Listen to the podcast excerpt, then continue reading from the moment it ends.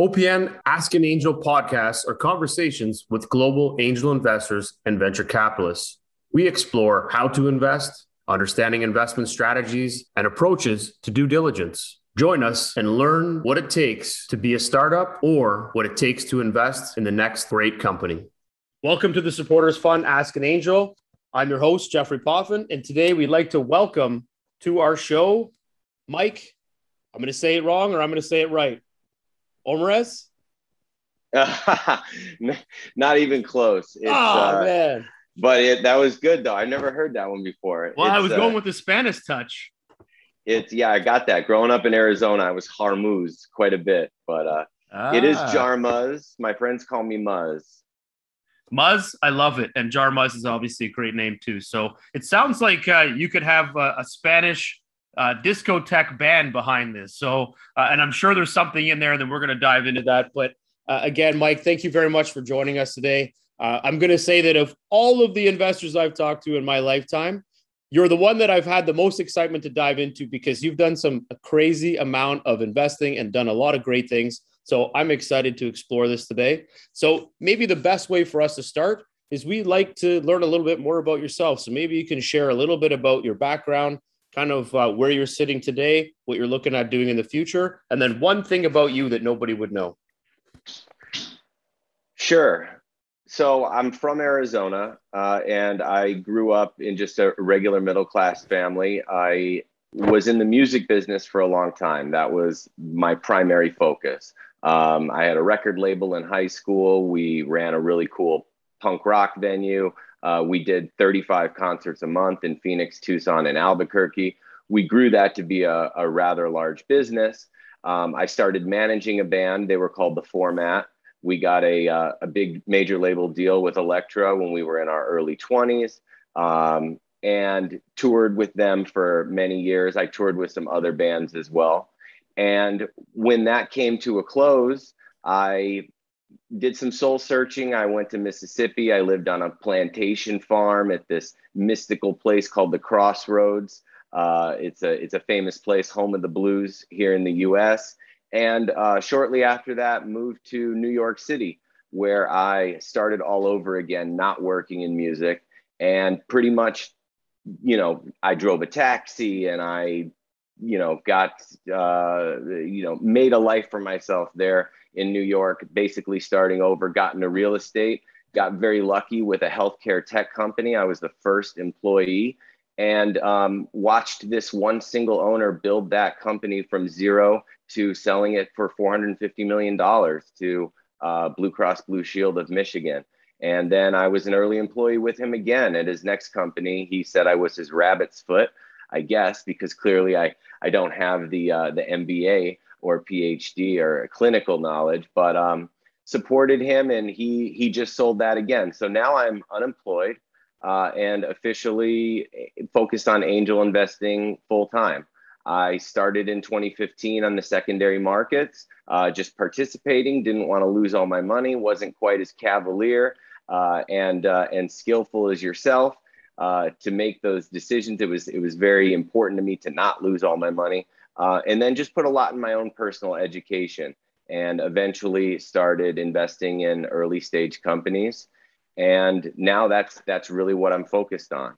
And uh, i think one thing that most people don't know about me that i'm just now starting to uh, embrace is that i don't i did not finish high school. I have uh, an 11th grade education well you're crushing it for 11th grade education so amazing and awesome story. And I know we've chatted a few times about all the other great things you've done, but man, phenomenal story. So let's go back to a little bit about when you were working with the first startup. Can you share a little bit about what that looked like from kind of where it's taken you to today? So, you know, people don't just jump into investing and decide, hey, I'm going to be an investor. Uh, you work through, you learn the, the elements of what it took to be in a startup maybe share a little bit about what that experience was like and, and kind of how much that played into where you are today. I think one really one really cool thing to think about in life is with with one phone call your entire life can change. And you often forget that and you get kind of stuck in this. And I was in real estate, I was renting apartments in New York City, trying to sell apartments. And I got this call from this guy one day, and he said, Meet me at the Four Seasons Saturday morning. He called me on a ridiculous apartment. I thought it was one of my friends messing with me. It was like $40,000 a month, some uh, insane apartment. Nobody ever called me on it. And I met him and I showed him a bunch of apartments. He didn't rent any of them, and he offered me a job. He said, Come work with me. Your life is going to change. And it was him and his wife, and they were just laughing. He doesn't even know how much his life is going to change, you know? And I did. I worked for him. I was the first employee. He gave me some equity. And just watching, you know, we didn't even have an office. You know, it was two, it was two, two guys in a car. You know, I was driving him around to these meetings and I kind of thought to myself that I gave up. I was just starting to do well in real estate. And I'm like, you know, thinking, what the heck am I doing with this guy? And um, and sure enough, next thing you know, he's got 200 employees and just the decisions the decisions that you come across when to raise money, when to not raise money.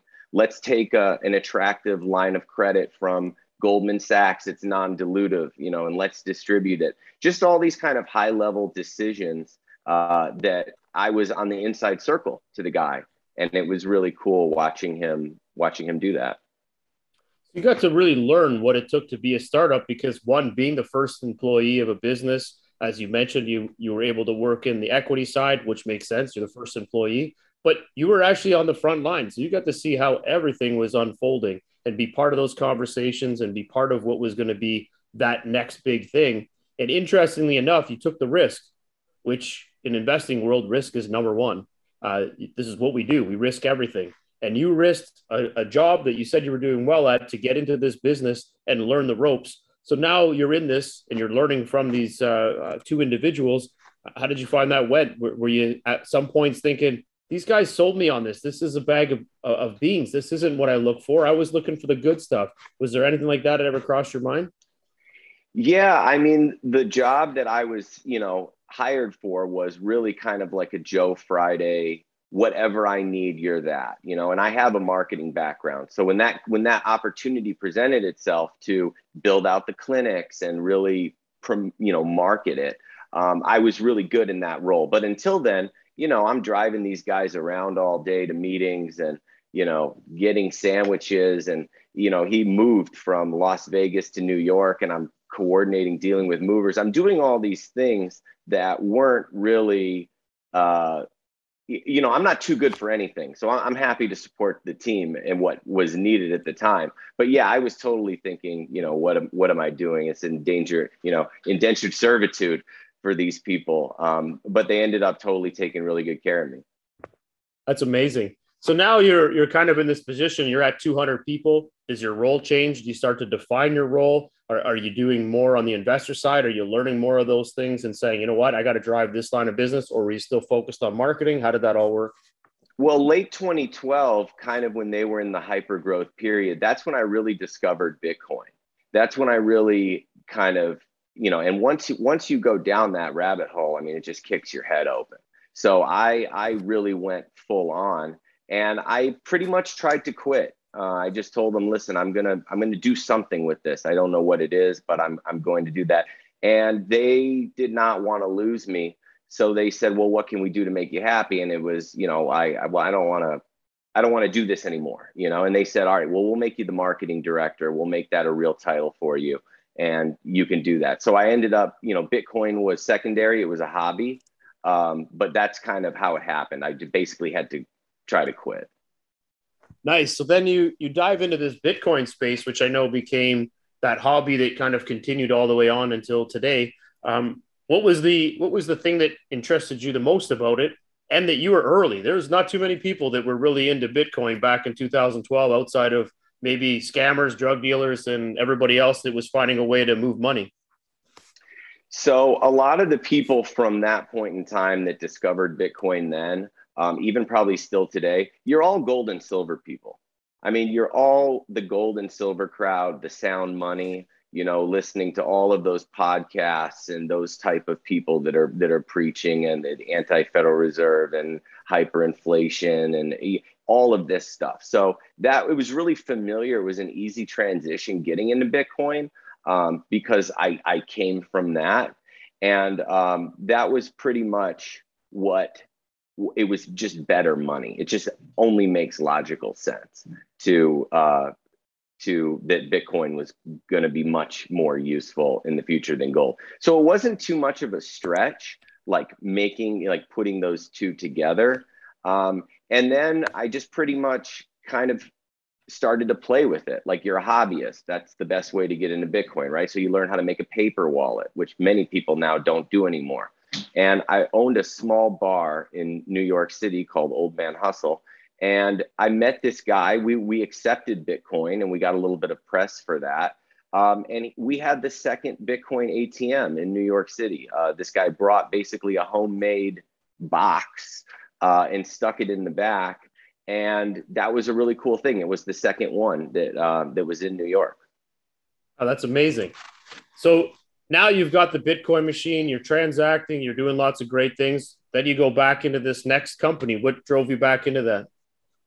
So that's kind of like, and you know, this is a, a good question be, for you because when you invest in in in entrepreneurs that are successful multiple times, you know, when when it's clear that somebody's a winner, um, it's more likely that they're going to be a winner again. At least that's what I found.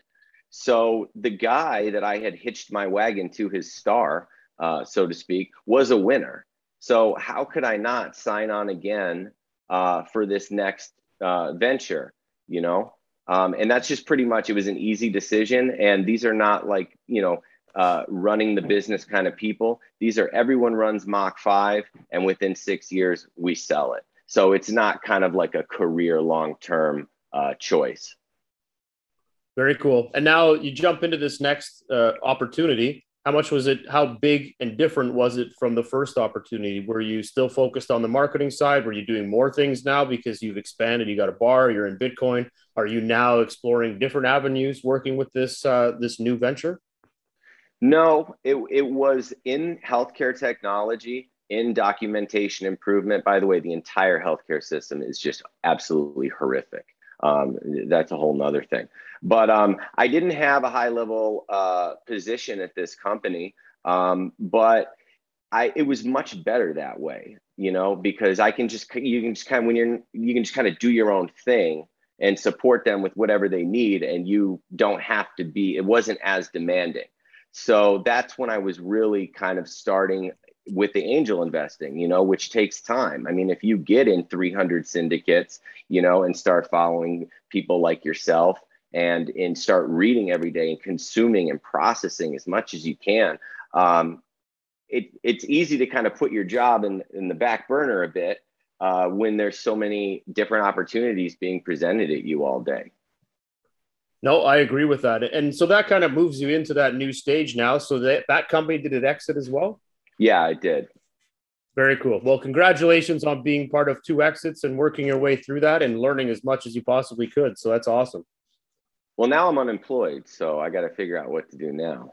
I'm going to guess you're probably doing okay, so I won't worry too much about being unemployed. You'll find something, I'm sure, like tomorrow, uh, like that. So you're a pretty clever guy. So now, taking a look back, um, you start working, you start investing. So, how much of that early stage experience you've gotten uh, really helped you propel into this investment world? And what got you started? What who told you about hey, come and invest in these syndicates or invest in these startup companies? What got you involved in that? So I think maybe still to this day, but definitely at that time, I think still I am the most active investor on EquityZen, which is, in my opinion, the best place uh, to get started if you're an accredited investor and you want to participate in some late stage secondaries that is that is the place and i was just in so many deals and luckily you know you start in that 2015 area all of those IPOs are hitting now and have been hitting for the past two years. You know, it's been it's been really good uh, in, in that respect. So I went to this financial conference. I met this guy from Long Island, and I was telling him what I was doing. And I said, you know, look at like look at some of these returns. You know, your money's only tied up for maybe 18 to 24 months. Maybe it's a 4x or a 6x, you know, maybe you get a 3x, but look at how great this is. And he says, Yeah, that's great. But he's like, but let me show you something. He's like, why don't you take a look at this?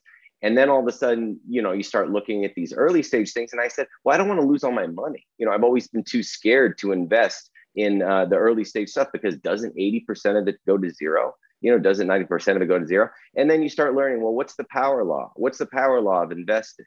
Uh, because coming from a music business background, that's the only industry, entertainment is the only industry where you can have a 90% failure rate and still be wildly successful.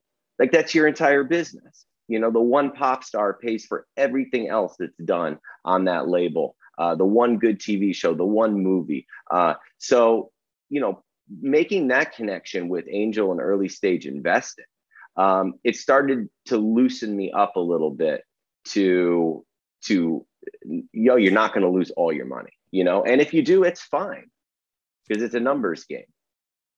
It, it really is, and, and you kind of hit the nail on the head there with the power rule and the one in ten success, and uh, but that one in ten that is successful, like you said, it offsets all the losses of the other ten.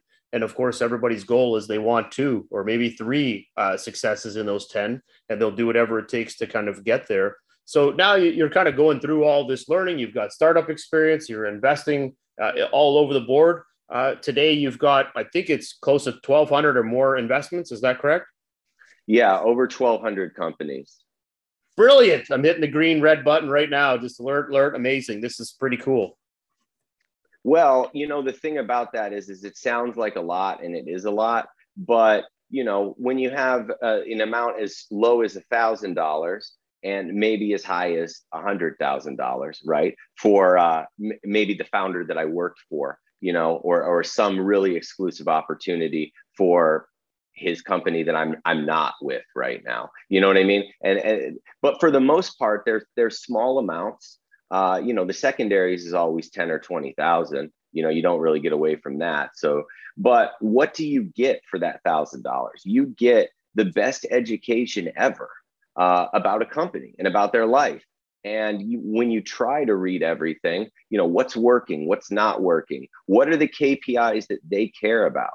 You know, what are the pain points? Maybe you tune into a founder's Zoom call, you listen at your leisure, just learning so much from all of that. You become this like living, breathing API for all sorts of shit, you know? And I just really love the education. It's not just about making a ton of money, it's not just about getting those multiples. Like, you know, there's so much that you learn and you learn it firsthand.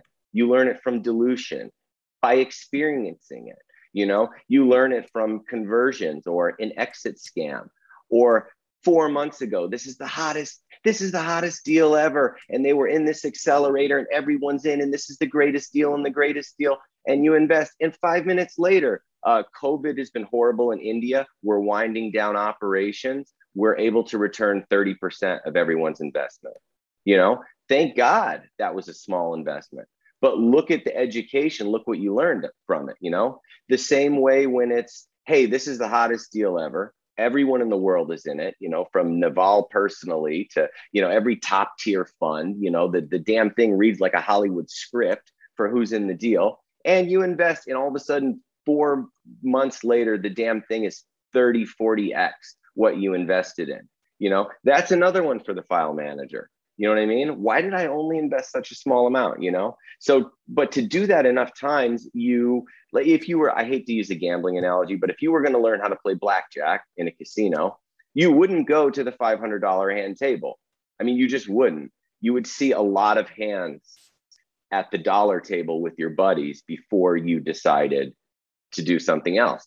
And um, I had a guy, uh, CPA, who was asking me what I was doing. And I said, I'm angel investing. He says, Oh, I hate that.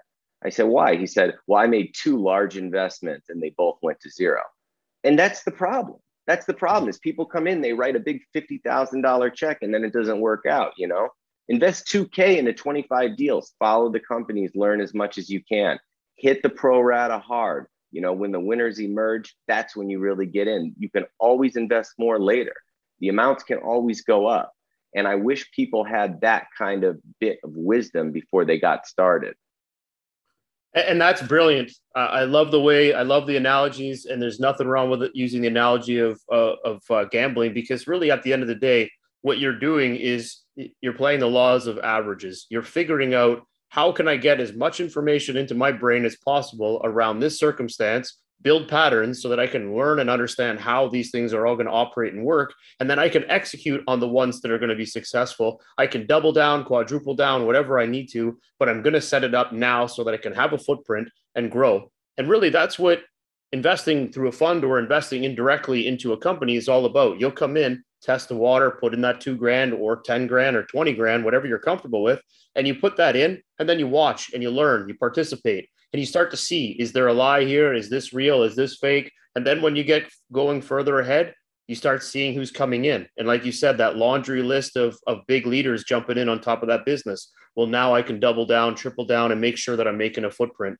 And the ones that you see that are taking a tough time or having a, a rougher go on investing well maybe you don't go back in or you put in a smaller position because maybe they haven't figured out how that mvp is going to hit the market. So a lot of learnings uh, by just trial and error. And I love the way you're trialing and erroring because you're doing it with small increments, but you're taking down so many industries and so many areas that it's like anything. I think someone told me that if you go out and talk to 50 women, one of them will talk to you back and go on a date. So the odds are one in 50. So you've got the same one in 10 odds that if I invest in 50 companies, I've got 55 that will be a home run. So I need to double down on those ones. And that comes from experience and the only way to gain experience is taking the time to make sure you make a lot of investments. Different approach than putting all your eggs into smaller baskets, but I love how you've uh, how you've tackled that. So, if investing in this journey that we're all on, because you started somewhere, you remember when you probably were in the public markets first, you know, and then you kind of got exposed to this world. You know, you you level up your experience, right? So, I just le- I leveled up to the the angel world and the early stage world, and at some point in time, I hope to be able to level up to what you're doing. You you're hosting pitch events. You know, you're getting people together. You can sit face to face with a founder and be one of the first checks in, and not really rely on the signaling. You know, because even for a thousand bucks or two thousand bucks, even for a small nominal amount, the signaling still has to line up I mean, you're still following top tier investors. You know, I love crowdfunding. I love what crowdfunding is doing uh, in general. But you know, if on all if there's 85 companies live on Republic right now, I could really only recommend maybe two or three of them. And those are because I've I've read deal memos on those companies from other places that weren't crowdfunding. So you can send those to a few friends and be like, hey, you should check this company out. I know this is legit. Look at the signaling. They're XYC, they're whatever, you know? But then you get somebody hooked on crowdfunding and they're just on WeFunder, just putting money into all these things. That's, that to me is a disaster, you know? So I think you really have to pay attention to the signaling. And then you get to a point like you're in where you don't have to look at the signaling. You know what data you need from that company before you make an investment send me this, this, this, and this on this dashboard. And that's how you pull the trigger. And I hope to be able to do that one day. Well, I don't see it being too far. Maybe tomorrow will be a good start, but uh, you, you really uh, have summarized a, a lot of great points. And I think what really stands out in, in what you were sharing is that if you take a professional uh, sports player, uh, because we're all familiar with basketball, so we'll utilize this as the, uh, the uh, analogy here, is that you take LeBron James. LeBron James isn't playing four other sports. He isn't testing the waters on how to become a professional swimmer. He literally went into one sport and dominated it. And he didn't dominate it from day one. He went in, practiced, he learned, he had leaders that he looked up to, and he started to learn from what they were doing. He learned their mistakes. He learned how they interacted with coaches. He learned how he interacted with players. And he built himself a brand and he built himself a position that he could get and be reliable to everybody else around him. So then people started to lean on him to keep being that person. And eventually he grew, he hit stature, he hit size, he hit brand. And now all of a sudden every team wants him. So he's not looking for the signals anymore. He is the signal. So is he having an up day? He's having a down day, but he's got 15 years of background, learning, and experience that has driven him to get to that point. It's the same thing with investing in early stage companies. You have to take the time put everything into it to be the best.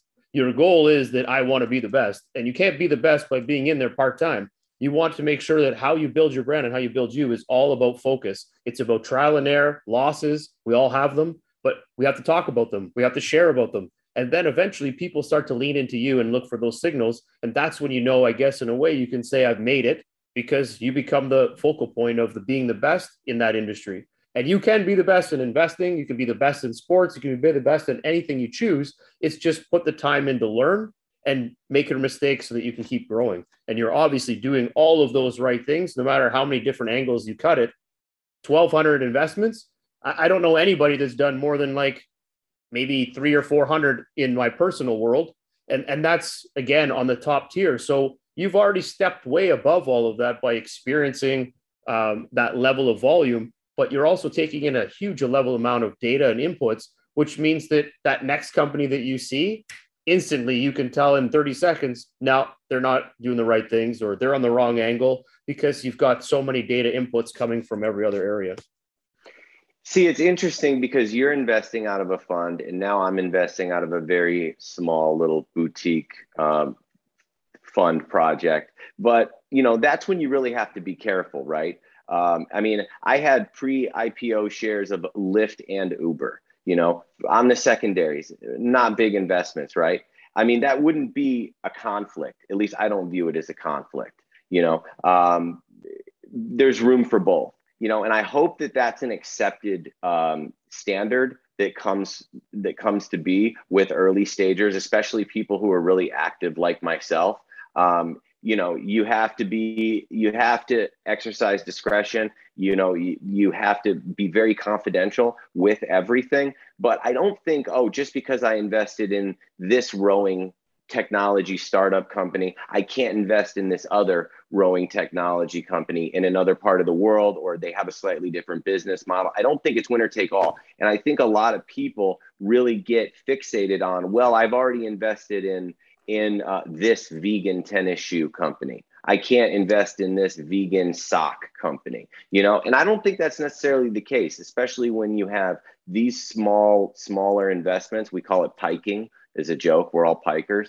But when you're making these small investments, I don't think you have to really be too careful about that as long as you're not, you know, causing harm to either company you know and i'm just waiting. I don't know if if that's going to be acceptable. I don't know if somebody's going to eventually take a look at what i've done and be like you can't freaking do that you know? I don't know.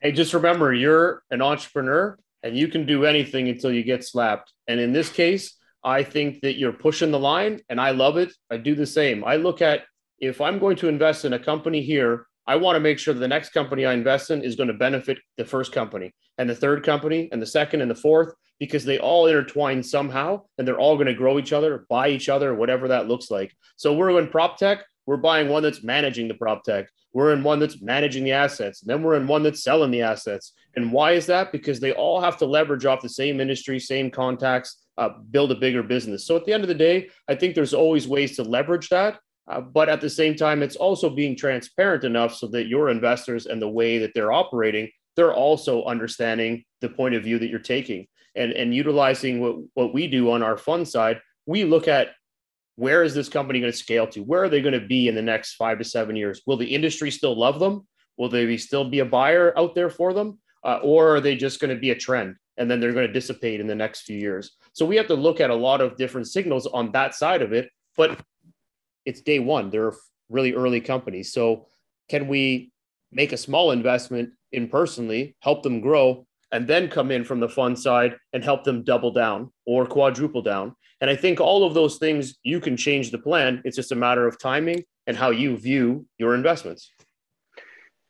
There's a lot of benefits also when somebody gets me on the team, and when you have that um, that insane uh, data set, which is uh, somebody wants to penetrate the employee rewards market. You know, uh, Alice did a good job. Bob gives her 20 stars. She cashes them out for a gift card, whatever. Somebody really wants to get into this space, right? Well, I consult um, my data and I'm already in seven of those companies, maybe. You know what I mean? And I have warm intros and I'm able to provide them to this new company who wants to get in that space you know so there's a lot of value that can be added by the sheer volume um, and i think that, that that kind of offsets any potential uh, why do we want this guy in the deal kind of thing I think you're doing a great job, man. I think you would be a home run to have on any team because of the amount of data and understanding you have, uh, the things you've gone through. And, and you know what? I'm going to ask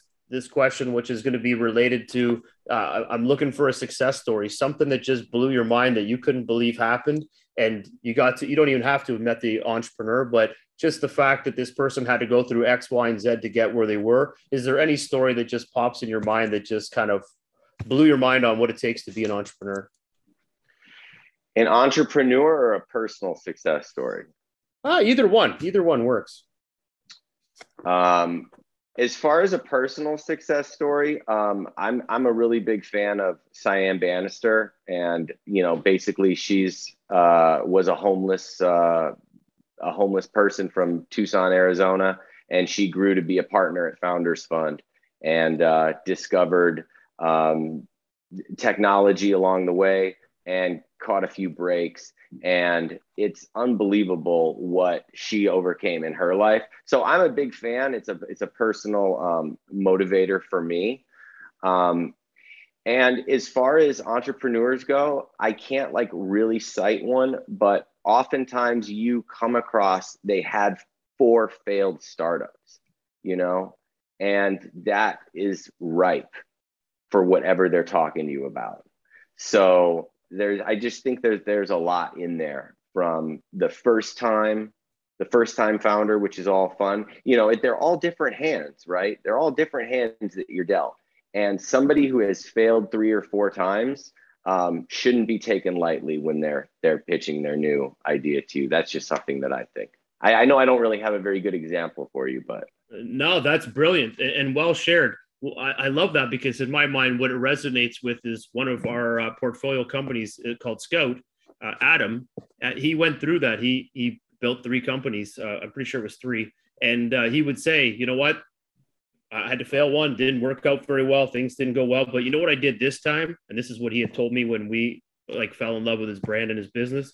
He said, I took the time to focus on the environment. It's outside of tech. I'm not Uh, tech is my space and now i'm in cpg but i learned and i took everything i learned and i took my time on this one and i have staged it out perfectly. And i will tell you that in the year and a half or two years that we've been working with him he has staged out everything along the way just perfectly. I'm going to race here i'm going to do this i'm going to do that. So he took all of that learning to get himself into a better position. So you know what? That four fails is amazing because i think that really drives that person home to saying this next one is going to be the one I am going to make this one work because if you're going to try that many times, that means you're dedicated and you know how to hustle and you're going to do whatever it takes. And you also know when to quit because you're already on to the next thing. So I think that's a, a valuable uh, share, man. I think that's a great story. And also, you know, one other thing that that happened with uh, a company that unwound uh, for for me, and I didn't even know that this could happen as part of the education.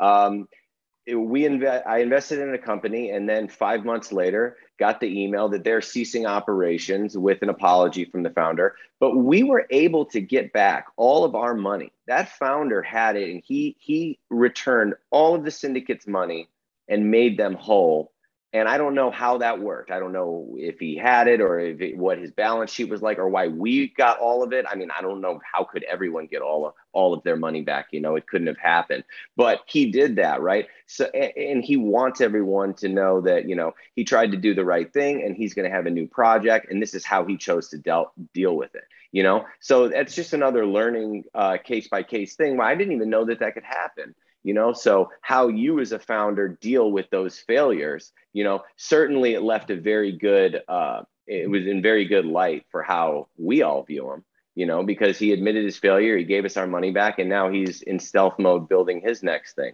So you just never know where that road can take you. And that very next thing could be a decacorn you know? Who knows? Agreed. And that's a again that's a true testament to the the founder the entrepreneur on on how they view their business, how they view the interaction. They're making sure that they're planting this going forward, that they're going to set it up for the next one to be a little bit more successful or hopefully a lot more. But they're taking care of what they first started with. And there's a lot of founders that just kind of fluff off all that money they raised or uh, don't care about how they spent it or not focused on growing the business. And it's it's a shame that when people get money, they don't look at it as I should protect this and I should protect the investor and protect the business and grow it. But at the same time, we can't make everybody whole and make everybody perfect. But I do appreciate those types of founders because they're the ones you want to keep investing in every time they build a company. Absolutely.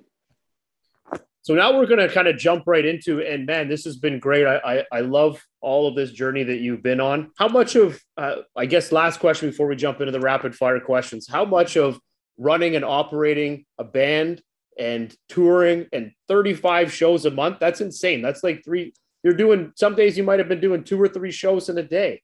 Uh, that's incredible. How much of that hustle do you see that's kind of baked into your wanting to learn and be part of this whole uh, startup environment? Tons, tons. It's the same thing. All right. So, my favorite part about booking shows was developing an artist. Okay. So, the first time that the XYZ band, uh, you book them, maybe there's 50 people, 40 people. It's in a basement. They got small amounts of money, and you maintain that relationship. Okay. And you are working with the agent and the record label, and you're following the band, and maybe they come through again, and maybe there's 250 people there Okay. So you can look at each one of these things as like series rounds. Okay. I make a lot of um, a lot of connection between the music business and early stage investing. Okay. Maybe there's 300 people there and you maintain that relationship kind of like maybe pro rata. I don't know. Okay. And then maybe there's another promoter in town who's calling the band and he's trying to submit an offer and I get wind of it. And then I'm talking to the band and the manager saying, Hey, no, no, no uh, you were playing for 50 people. We've done every show in these markets. There's no way I'm losing it, you know. And then maybe they squash it, and and you just take them as far as you can. And pretty soon they're doing 4,000 people. Okay. And when they get to that point as an independent concert promoter, you have to lose them. Okay. Which I haven't had this experience in investing, but at some point in time, when they come in with those big checks, okay, and those, I didn't even know the letters went that high in the alphabet, you will lose all connection with that company. It's over, right? Yep.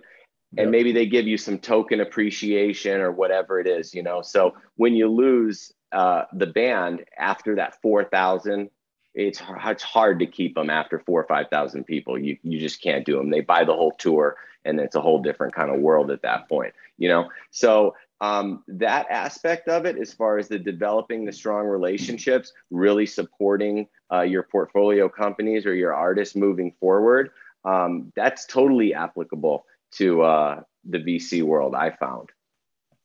No, that's amazing, and and I, I am totally following this. I was uh, I'll call it myself. I was a roadie, one of my buddy's bands. So we were the first fans at his first concert, and there maybe been ten people there, and so forth. Uh, we were jamming with them and making sure that we followed this all the way along. And the synergies between what they're doing and raising pre-seed, seed, Series A, all that is just like the crowd. You know, the first crowd was ten people, put a couple bucks in, and then the next crowd and the next crowd just kept growing. And you know, eventually at one point we were in Vancouver at a big. Uh, big concert and there's thousands and tens of thousands of people there and you're like man they finally made it this is so cool and what you've got is every video recording of everything that they ever done uh, but it's just like having a piece of equity in that company, right? So you're right. There's a lot of synergies you can take out of uh, everything that goes on in life, and especially uh, from the uh, the band and concert circuit. So that's pretty cool. I love it. And you know, not only that, you know, when the band is when the agent is fielding offers for different shows in different markets, they might get an absurdly higher offer to play at a club that makes no sense you know, it, it's not the place for the show, but they're going to overbid and they're going to pay for it, right? And oftentimes, sometimes we'd tell the agent, you know, take the money. I mean, just like just do it, you know, do it, whatever. And the show sucks. The promoter loses his shirt. You know, the band's pissed off because the tickets weren't priced right. Maybe it wasn't all ages. Maybe a lot of their core fans couldn't even go, you know? And so that's has to be kind of uh, close to making the wrong decisions on who you take money from as a company right? Mm-hmm. oh you know what? This is it's a high price. It's a ridiculous valuation. And maybe it turns out that like nobody really wins there you know or they didn't add value or they wish that they would have went with somebody who really specialized in the seed or series a that was going to roll up their sleeves and do something you know? So I'm thinking about maybe writing a little bit about some parallels in the music business with VC because um, I am pretty passionate about it and I do find it to be like very similar. Done. I'll buy the book. Uh, no Make books, my man. No book. All right, I'll read the PDF then. But uh, still sounds pretty cool, and I do agree. There's a lot of correlation between that. Um, well, let's uh, actually Uh, man, we could talk all day. So, uh, one last question, I promise. Um, what was the best or most favorable experience you had with a band? Like, was there I'm making something up, but it was like the Chili's and you got them to play here. Like, is there any story that just blew your mind away, like a top band that you got to interact with? Uh, I'm a big fan. I love going to concerts. So, is there anything that kind of fit in that realm? Oh my God, we have so many ridiculous stories. I don't even know where to start with this. Uh, we have a ton, but um, one time we got a call at the Nile about doing a Snoop Dogg show.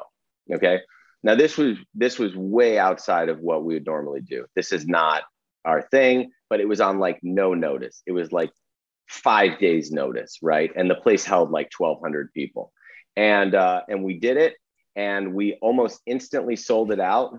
And he didn't want to show up. He wasn't there, and so the doors opened at seven o'clock at night. And where is this guy? Right? I mean, this is a real show with William Morris. This is this is it. Where is the man himself? And I think that that crowd waited at least five hours. Apparently, he had a little bit too much to drink and left his ADAT, which I don't know if you hip hop people they sing to a DAT tape. Okay, they put in the DAT, and he lost the freaking ADAT tape at some club a couple of miles away the night before. And everyone's running around trying to go to this Club Pompeii at the time to find Snoop Dogg's freaking ADAT tape so we can get this guy on the stage. And eventually, somewhere at like 12:30 in the morning, uh, he was there with the tape and he played the show and uh, no one got refunds. Everything was good but i don't know why i thought of that story but i just oh that's awesome. popped out. It still happens. So they went to and they delivered and snoop dogg delivered. I love following him on instagram. He's always got some uh, entertaining stuff but that's cool that he delivered. And uh, you know what? That's what you got to do when you're uh, an entrepreneur in a business is that when something big happens you got to be there and you got to put it all together. So even if you're late. Absolutely. Brilliant. Brilliant. Great story all right, we're going to jump into the rapid fire questions. Uh, we got. Uh, we'll start with the business ones, then we'll jump into the personal. You got it. All right, pick one or the other. First one, from an investment standpoint, are you interested in a solo founder or co-founder? Co-founder. Unicorn or four-year 10x exit? Four-year 10x exit. Love it. Tech or CPG? Tech. Brand or tech? Shit, man, these are hard. Uh, tech. AI or blockchain? AI. There's no purpose for blockchain other than Bitcoin. It's all pointless. AI for sure. I love it. First time founder or second or third time founder? Second or third. First money in or Series A? Series A, just because I'm not there. Okay. Uh, angel or VC? In what context? Uh, would you be more interested to be an angel or would you be more interested to be a VC? Uh, VC. Boarded seat or observer? Observer. Safe or convertible note? Hands down, convertible note. Lead or follow? Follow. Equity or interest payments? Equity. Favorite part of investing? Seeing every cool thing that's being built in the entire world every day. Write down your line because I love that and I totally agree with you on that. Uh, number of companies invested per year? Um, hundreds. Hundreds works. All right. Uh, preferred terms? Preferred terms. In what way? Uh, like you want equity, convertible notes. Uh, I I'd, I'd rather have priced priced rounds always. And I just as a tidbit, I will never ever invest in an uncapped note with or without a discount, there's no chance I would ever invest in an uncapped note. I don't care if it's the best company in the universe. It's an instant no as soon as I know it's an uncapped note. I don't even want to read what the company is about. Hitting the red green button. I'm on the same boat. I I, I totally agree with that. Uh, preferred, uh, sorry, vertical of focus. Vertical of focus. Yeah. Do you focus on any verticals or you're pretty agnostic? You're open to uh, kind of any, any vertical, any space? Any stage, any space. I love it. Uh, maybe two things that you look for that stand out in a startup that you'll invest in. Uh, month over month growth and signaling. I also really pay attention to the to um, the the the the burn. The burn always is a big deal. So I mean, it has to be everything has to be trending up and to the right. Month over month growth, subscriber growth, weekly growth. You know, whatever metrics are there have to be off the charts. That with the signaling, and I'm in for sure. I love it. Okay, we're going to jump into the personal questions. Book or movie? Movie. Superman or Batman? Batman. Pizza pop or ice cream bar? Ice cream bar. Five minutes with Bezos or Oprah? Bezos. Arsenal or Manchester United? Manchester. What? Ah, I'm trying to find Arsenal fans. Uh, bike or rollerblades? Bike. Big Mac or chicken McNuggets? Big Mac. Trophy or money? Fuck, that's a hard one. Money. Beer or wine? Beer. Alarm clock or mobile phone? Mobile phone. I, I love the alarm clock. I just don't have one. I don't feel right answering, but. All right. Hotel or hostel? Hotel. King or be rich? Rich. Nobody wants to be a king. Concert or amusement park? Well, that's a tough one. Amusement park. And then the last question. That also this... depends on the band, but sorry, go ahead. I'll, I'll stick with amusement park. Okay. All right. All right. Uh, has has life in the U.S. been boring without Trump? Yes or no? Yes. totally agree with that. Um, uh, all right. Favorite sports team? Mets. Favorite movie and what character would you play in the movie? Uh, favorite movie. My favorite movie is actually a crazy movie called Waking Life. Um, and man, that's a tough one. I didn't know you were going to ask those type of things. Um, who would I play in a movie? Shit. you're catching me off guard. I would play I would play Tom Cruise and Jerry Maguire. Ah, nice. That's good. Yeah. All right. And you said the movie is called Waking Life? Yeah. All right, I gotta check that out. Favorite book? Fear and Loathing in Las Vegas. Ah, I um, love that book. I literally downloaded it not too long ago, like two months ago, just to listen to it again. I have the book version of it, but I had to listen to it again. I'm just a huge fan too, so that's awesome. All right, last question.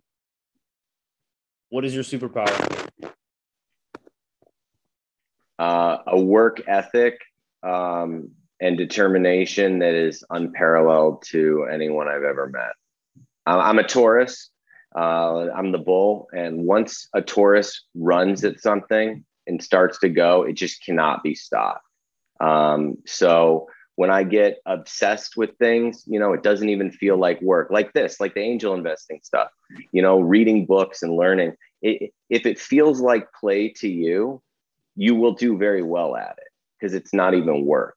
So that that is my definite superpower and at the same time the taurus the bull you know you can't push a taurus you can't push that bull to do anything it doesn't want to do so it goes both ways but definitely uh, hard work Geez, I might think I'm a Taurus. I'm actually an Aquarian, but I feel like I'm a Taurus based off what you just said. But uh, that's brilliant, man. That's a it's a great superpower to have, and being determined, and uh, uh, as you say, like getting shit done and moving it forward, and, and being heavily focused in that it's uh, phenomenal. And, and when you do kick off your uh, next funding, uh, we're going to have to chat because I'm interested to obviously dive into that because I think you're uh, phenomenal in what you're doing. So I'm excited to uh, to keep following along with your journey. So um, either way, Mike, I want to say thank you very much for all of your time today. and joining us and sharing your story. Uh, phenomenal. I love your background. I love what you've done and how you've accomplished what you have.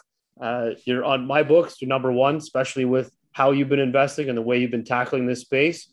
Absolutely awesome. Don't change. Don't stop. Keep pushing it forward, man. You're you're doing amazing things. And the way we like to end our show is we like to give you the last word. So if you got anything you want to share to the startup community, to investors, uh, we turn it over to you. But again, thank you so much for joining us today.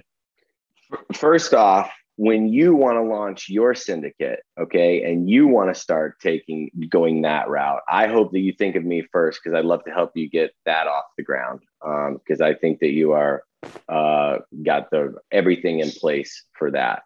Um, as far as uh, the closing goes, I would say if you're looking to invest, learn as much as possible. Get on every platform that there is and just start reviewing deals. Read the Calacanis book, read Venture Deals. You know what I mean? There's so much educational material on Funders Club. Um, you know, send Jeffrey or me an email. I mean, we'll give you just too much. You won't even be able to digest it all. So just really get in and and get started and and learn. Just start somewhere and the amounts can always go up. Put in the smallest amount ever and then just track the company, follow it, see what works, see what doesn't. Just get involved somewhere. Okay. And if you're a founder, know all your options on the table. You know, know know how many different ways. There's never been a better time to to get out there and, and raise money. And you can you can you can syndicate it and you can do roll up vehicles you can look at crowdfunding you can get advice from vcs you can there's so many different ways to to build your business um, just make sure that you educate yourself on everything that's around in 2021 and um, the lastly the thing that i'm most passionate about that i hope changes is it is an absolute tragedy that any person that is of legal gambling age, uh, regardless of their situation in life, can walk into any casino in Las Vegas and lose all their money. And that is the casino's entire business model. Their business survives on that. It is a rigged game. Okay. But the fact that they limit these unsophisticated investors from investing in technology companies or private companies is an absolute crime. It should be illegal. So I'm personally going to advocate against changing those laws. They've been loosening a little bit over time, but it is absolutely inexcusable why you can't invest in all the companies that you're investing or I'm investing in because these people might lose all their money, but they can walk into any casino and actually lose their money. Um, so that is something I'm very passionate about, and I, it absolutely drives me insane. Mike, I love it, and I wholeheartedly agree with you. I think uh, what you're pushing for is is correct. Uh, it should be freedom of choice, uh, especially when it's something you worked hard to earn, and you should choose how you want to spend it. And if you can go lose it all in a casino, it would be a better place to lose it in 100 startups than it is to go lose it in one spot on a table. So uh, I love it, and uh, you've got my vote as well. So I'm not sure if you're running for the uh, uh, mayor of New York or what's next. But uh, when you do figure that out, let's stay in touch. But again, thank you very much for all your time, man. You're awesome. Thanks, Jeffrey. I really appreciate you having me, man, and chatting. All right, that was fantastic, man. Uh, Mike, I just love the way he wanted to learn how he attacked this market and being able to go in and just say, you know what, I need to learn more about this. Taking the experience he got from running a band, the the analogies and everything else that followed in behind that, man, phenomenal tied it in really nicely into how the startup world worked. And I think we can all relate to that once we start to understand our past experiences and how we can relate them into getting in and investing in early stage companies. And you can see that just from uh, from that and working in the companies that he did, he gained a lot of knowledge. And then, in order for him to feel comfortable to dive in and invest, he went all in, just started to invest and figure out what was working, what information he could learn from, and, you know, that's really what it takes to kind of be the best and understand the markets that you're going to jump into. So, really enjoyed that conversation uh, and love the Snoop Dogg story. And again, uh, all the things you're doing, Mike, keep it up. Great work. And um, I want to thank everybody again for uh, uh for tuning in. And um, again, thanks for joining us today. If you enjoyed the conversation, please subscribe to our YouTube channel or follow us on Spotify, Apple Podcasts, and or Stitcher. And you can also check us out at supportersfund.com. or for startup events, visit opn.ninja. Thanks, everybody, and have a great week.